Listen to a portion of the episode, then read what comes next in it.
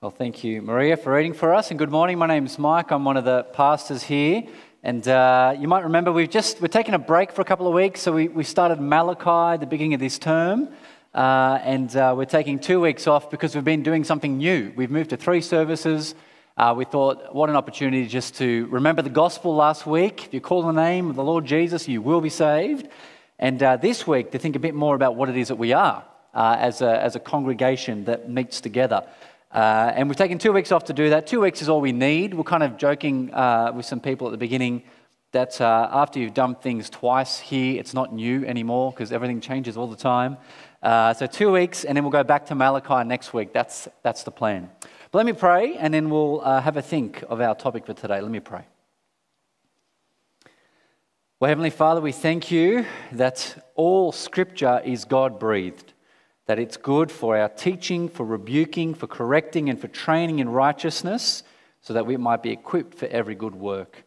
Uh, we pray this morning as we hear your word that you might indeed equip us to be good and faithful servants. This we ask in Jesus' name. Amen. Well, uh, if you cast your mind back to our uh, Hope and the King uh, weekend, to the June long weekend, if you remember that, uh, you might remember that we looked at Acts chapter 2. That's the, the kind of topic and uh, the, the, passage we looked at. And uh, if you've joined us since the June long weekend, welcome. It's great to have you here. Uh, we're, we're, that kind of church. New people seem to join all the time, which is great. But uh, what we did on that June long weekend is announce what we've done the last two weeks. So, the June long weekend, the point was to say, hey, we're going to move uh, particularly in the morning, to two new services, uh, three services uh, across Sunday. And we started that last week, which is great. Praise God. But uh, as we looked at Acts chapter 2 during that uh, June long weekend, we read this about the very first church. It's up on the screen. We read this. We read that those, those who became the first followers of Jesus, they who became the first followers of Jesus, devoted themselves to the apostles' teaching, to the fellowship, to the breaking of bread, and to the prayers. And so we, we learn that the very first thing uh, about the very first church is that they were devoted. And many, many of you will know this the word uh, church, it's not a technical word. The word church does not mean building. So when you think church, don't think building. When you think church, don't think institution. Uh, the word church, it literally means gathering, it means assembly. Uh, it's actually quite an ordinary word. And so, the very first thing up on the screen that we learn about the very first church, the very first gathering of, of the followers of Jesus, uh, is that they were devoted, that they're a devoted gathering. And so, given we've moved now to, to three gatherings here at Hope on a Sunday, uh, in a sense, three churches on a Sunday, as we start this new thing, I want us to think about being devoted. What does it mean to be devoted? And I want to ask the question why be a devoted church? Because it's a good question. Why, why be devoted to church? Why, why be devoted to this gathering, these uh, people? That's the question I want us to think, of, to think about today. Because if we're honest, there are so many other things that you can be devoted to. Uh, I think there are about a million little girls now who want to be devoted to being a Matilda. Uh, there are people who are devoted to their careers, people who, who are devoted to their research, people devoted to their bodies and good health, people devoted to their families. Uh, there are people who are just devoted to a simple life. Uh, this is a little bit dangerous, but just, just think of all the other things you could be doing right now. You're sitting here in a building listening to some tour guy talk about stuff. Think about all the other things you could be doing. You could be having a slow morning right now. Just imagine it. It's a sunny day, it's very lovely. You could be enjoying a nice coffee, basking in the sun. You could have a fresh croissant, one of the good ones that when you bite it, it like, like it crunches and it flakes everywhere. Because I'm French, I'd be dipping it in my coffee as well. See, right now you could be enjoying the local parks, you could be out playing with your kids, you could be riding the bike paths, you, you could be taking in the beautiful, crisp you know, winter air. Uh, I could be at the beach enjoying a surf, which I know sounds crazy because it's a bit too cold for that, but no, it's lovely. Sitting on the ocean, warm in my wetsuit, probably chatting with Tony Troutman, watching as dolphins come by and swim with us while we're surfing. You see, why be a devoted church? Why, why be devoted to what's happening now? Why give yourself to it? There are so many other things you could be doing right now, so why are you here? I was actually a bit worried to, to do too good a job of describing the alternatives. Please don't get up and leave, especially talking about croissants. But you, would never find a nice flaky croissant around here. Let me know if you do. I'd like to know. Don't leave now, though, please. But why, why be devoted? Why be devoted to this? See, the fact is, there are lots of answers to why. Uh, too many answers, actually, in one sermon. I'll be answering the question of why uh, every single Sunday for the next decade or two decades or three decades, for as long as God has me here, because there are so many answers to why. But I've got three for us today. And the first answer is for we are a family. You see, why be a devoted church? Because we, as a gathering, as the congregation that meets here in Leppington at 9 a.m., we are a family. And it's, it's really helpful to be clear on what church is not. So, again, church, it's not the building. You know, forget that. You know, all the kind of, oh, if I went into a church building, well, I'd probably get struck by lightning because I'm such a bad person. No, forget that. Church, it's not a building. It's not even an institution like the Anglican Church. That's not what church is. Uh, church is not something that you come to experience. Uh, church is not a place you go to to do business with God. You don't come here on a Sunday once a week to go, I need to go do business with God, I better go to church. No, that's not church. Church is not a social club. It's not a sporting club. It's not a society to commit to. It's not a charity to be a member of. It's not even, it's not even simply just a community to be a part of. See, church, what we are here as the congregation that meets at 9 a.m. is a family. And again, it's really, it's really good to be helpful here. We're not like a family. So the, the New Testament talks in all sorts of metaphors to describe the church. Uh, it, it describes God's church like a body, like a vine, uh, like a building. The Bible uses all sorts of metaphors to talk about what church is like, but it never says that the church is like a family because it's not like a family, it's, it is a family.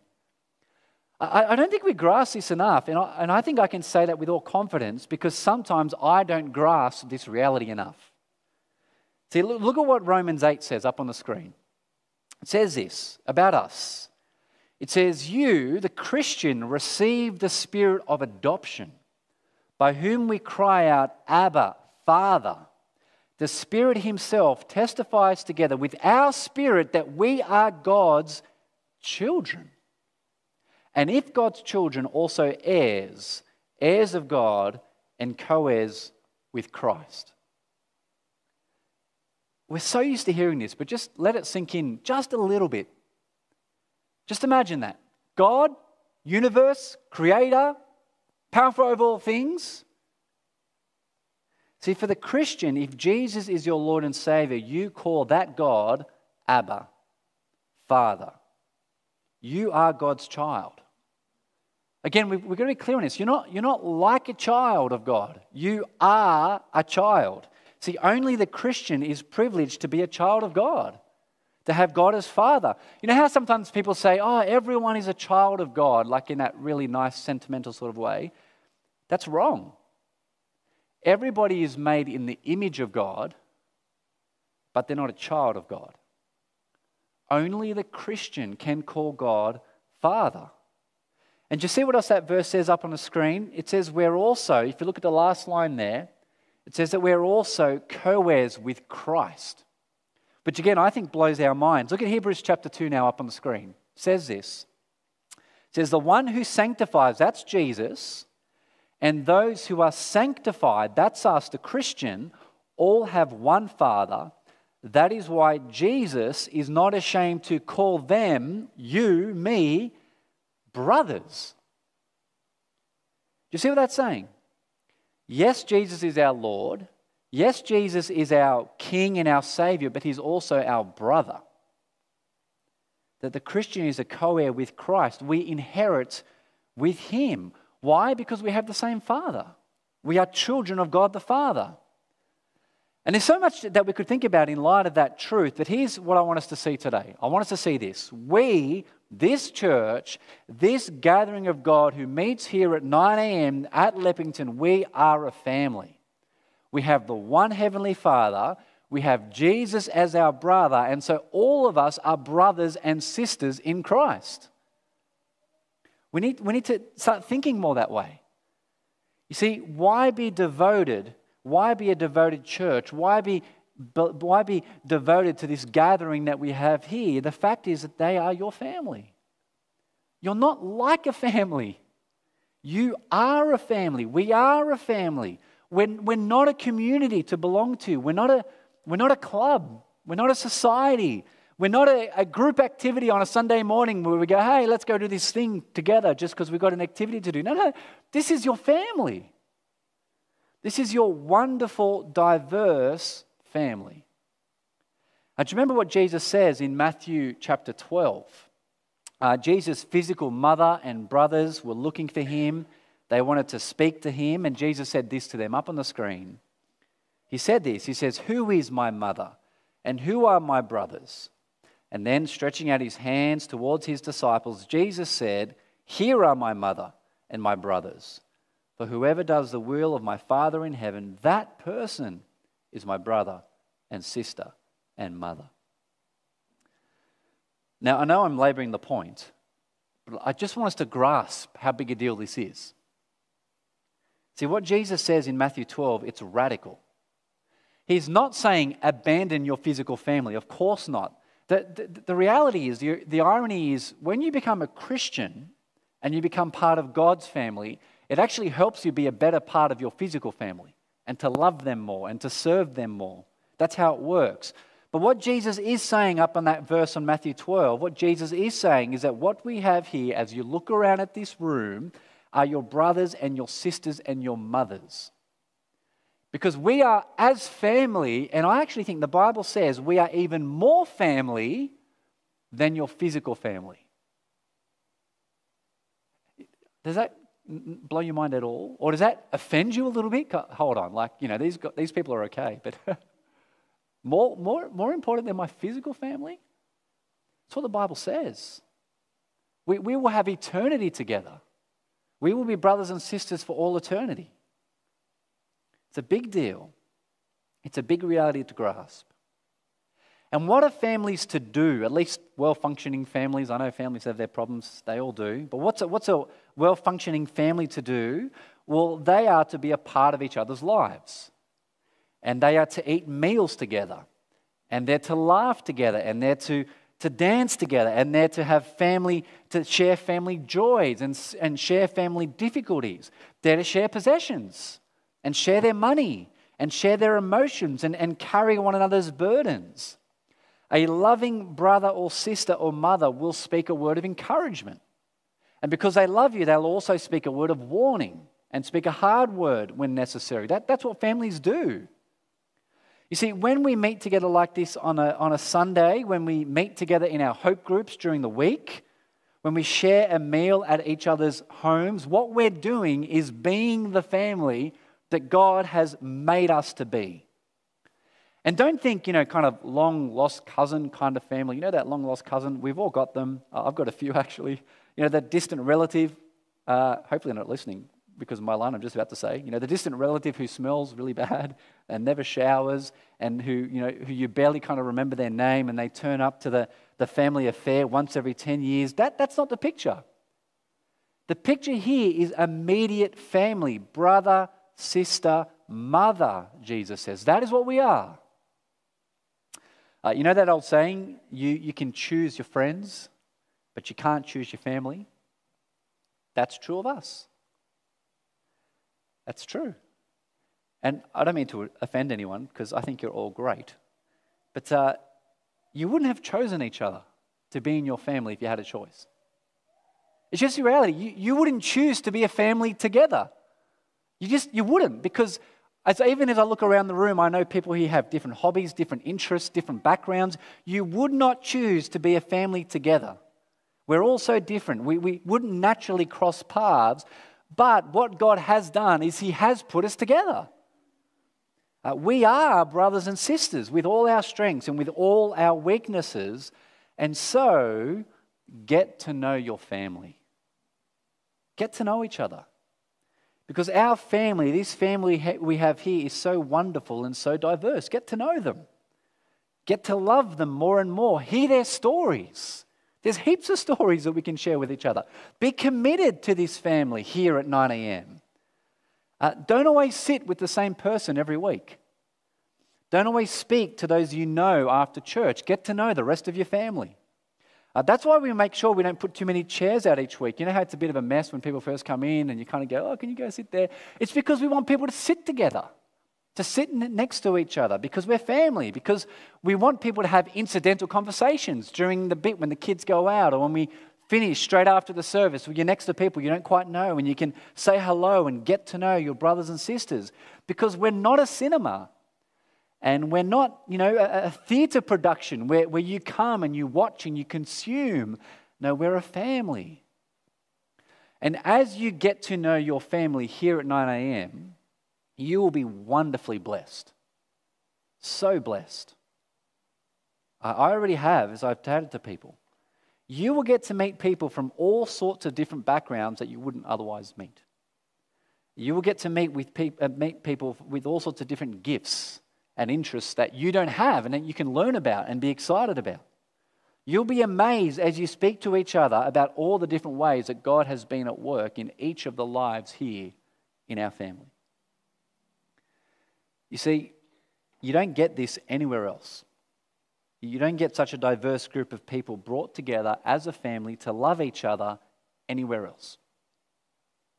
What we have here is something that only God could do. And again, be blown in your mind by this. It took the eternal plan of God and the blood of Jesus and the power of the Holy Spirit to make this thing that we have here, to create this thing that we have here, our church family. Let that rightly blow your mind. So, why be devoted? Why be a devoted church? Why be devoted to this gathering at 9 a.m.? Answer number one for we are family. Answer number two, why be devoted for your own good? And this is where I want us to pick up uh, the reading that we had from Hebrews, the first reading. Uh, and look at what Hebrews chapter 3, verse 12 says. So it's on your outline in front of you or in your Bible. Hebrews chapter 3, look at verse 12. I'll let you flick there if you've got a paper Bible. Verse 12, it says this it says, Watch out, brothers, brothers and sisters. Watch out, brothers, so that there won't be in any of you an evil, unbelieving heart that departs from the living God. And if you know the book of Hebrews, you know that the book of Hebrews is a book of warnings. And this is the warning. The warning is watch out. Uh, watch out that you don't depart from the living God. Watch out that, that you don't turn your back on Jesus. But look at what it goes on to say in verse 13. This is the important bit for us. Verse 13 watch out. Verse 13 don't depart from the living God, but encourage each other daily while it is still called today so that none of you is hardened by sin's deception. You see, here are the cold hard facts for the Christian. We live in a world under sin. Uh, we live in a world where you will be bombarded every hour of every day with the ways of the world. And uh, the ways of the world and the ways uh, uh of sin, they're not always obvious. It's hard to, to, to pick it sometimes and to see it. Uh, don't imagine the world and the way of sin being like, you know, Satan dressed up in a costume, uh, all in red with horns and a pitchfork. It's not obvious. The ways of the world and the ways of sin, they are deceptive. And if you are trying to survive as a follower of Jesus on your own, outside the church family, without being devoted to your church, you will not survive. Now, you're not saved by going to church. We saw it last week. How are you saved? Well, you're saved when you believe in the Lord Jesus. That's how we're saved. But Jesus has saved us to a family. And you and me, we need each other to help us stick with Jesus. You see, the cold hard fact is this you will grow cold. You will grow cold to Jesus if you're not devoted to this, your family. To Sundays together, to hope group together, to meals together. If you don't devote yourself to those things, I can tell you, you will depart from the living God. It's what the scriptures tell us, it's what happens all the time. Uh, you might have heard this illustration before. I think it's a helpful one. But imagine like a, a hot coal fire. So, you know, the black coals all together in a nice hot fire. Uh, and imagine that hot coal fire burning red and hot. And if you uh, took one of those coals out of that fire, you know, glowing red as you pull it out, and then you put it on the ground next to the coal fire by itself, away from all the other bits of coal, very quickly that one coal stops glowing. And the red will disappear and it will grow cold. But just as quickly, once you put that one lonely coal back in with the others, hot as the others are, grouped together as they are in a pack, almost instantly it grows red again and it glows and it fires up. You see, you cannot be a Christian on your own. We need each other. Uh, I don't want to sound desperate here, but I need you. I do, I need you. I need you to point out when I am being deceived by sin. Because I, I can't see it when I'm being deceived. That's why it's called a deception, because you can't see it. You're blind to it. And you need others to point it out to you when you are deceived, because you can't see it. That's why it's called a deception. You're deceived. That's why verse 13 says, encourage each other daily. Which means, you know, when we meet together every Sunday, once a week, or we meet together midweek in our hope groups, that's the bare minimum. It, it, means we enjoy meals together. It means we do activities together. It means we have things like little lambs where lots of parents come together. We have men who come here uh, almost every Tuesday as well, and even yesterday on Saturday to, to work the grounds around our church here, and they gather together and they encourage each other. It means we take walks with one another, that we message each other, that we have phone calls that people make to us to see if we're okay that we have people offering to have coffee with us because they want to see how we are. And most importantly, it's having your brothers and sisters speaking God's word to you and the truth to you. See, look again at our verse from Acts chapter 2 from our Hope in the King weekend. It's up on the screen. See the very first thing that says that we're to be devoted to. You see, we're to be devoted to the apostles' teaching. Because what we have here on a Sunday, this is it's the family sit down time. That's what we're having now. It's, it's the family sit down time where we hear the apostles' teaching, where we hear the Bible read, where we sing really the truths of God to each other, where we hear the Bible taught. This is the family sit down time. And then in your hope groups during the week, it's, it's the brothers and sisters devoting themselves again to the apostles' teaching. And in the hope group, what you do is you discuss the word together and you pray for one another and you share life together. You watch out for one another. You see, why be a devoted church? Why be devoted to this gathering here at 9 a.m.? It's for your own good. Because sin is deceptive. And on your own, I've never, I, have never met a Christian who doesn't come to church regularly, or who someone who calls themselves a Christian and, stop, uh, and stops coming to church regularly, who's still with the Lord. If you're on your own, you won't do it. You will depart from the living God. But here's the other side of the coin. Why be devoted? It's not just for your own good, but it's for the good of your brother and sister in Christ. And this is where we come to that second reading from Hebrews. Uh, look now at Hebrews chapter 10 on your sheets or in your Bibles. Again, if you've got paper Bible, flick, uh, flick now to Hebrews chapter 10 and verse 23. Hebrews chapter 10, verse 23. It says this It says, Let us hold on. Verse 23. You can still hear Bibles flicking, which is good. Chapter 10, verse 23. Let us hold on to the confession of our hope without wavering, for he who promised is faithful. And again, we saw that last week. That The Christian, the Christian is the one who will be saved. They made a confession of Jesus, that Jesus is Lord. But it's the next verse I want us to notice. Look at verse 24. Verse 24. And let us, that is us, the family of God, us, the, the gathering of God's people who meet at 9 a.m., let us be concerned about one another in order to promote love and good works not staying away from our worship meetings, from our church meetings, as some habitually do, but encouraging each other, and all the more as you see the day drawing near. Again, it's a simple thing, but what we do is we exist as a family to encourage each other and to promote love and good works to each other. And, and it's incredible. If you, if you spend your time reading the New Testament, there are so many bits of the New Testament that says that the Christian is to love one another. And the, the Christians are to speak the truth to each other. And in humility, we're to count each other more significant than ourselves. We're to humble ourselves and, and, and think of the other and the best of the other. And the, the New Testament says that over and over again. But you can't do any of that.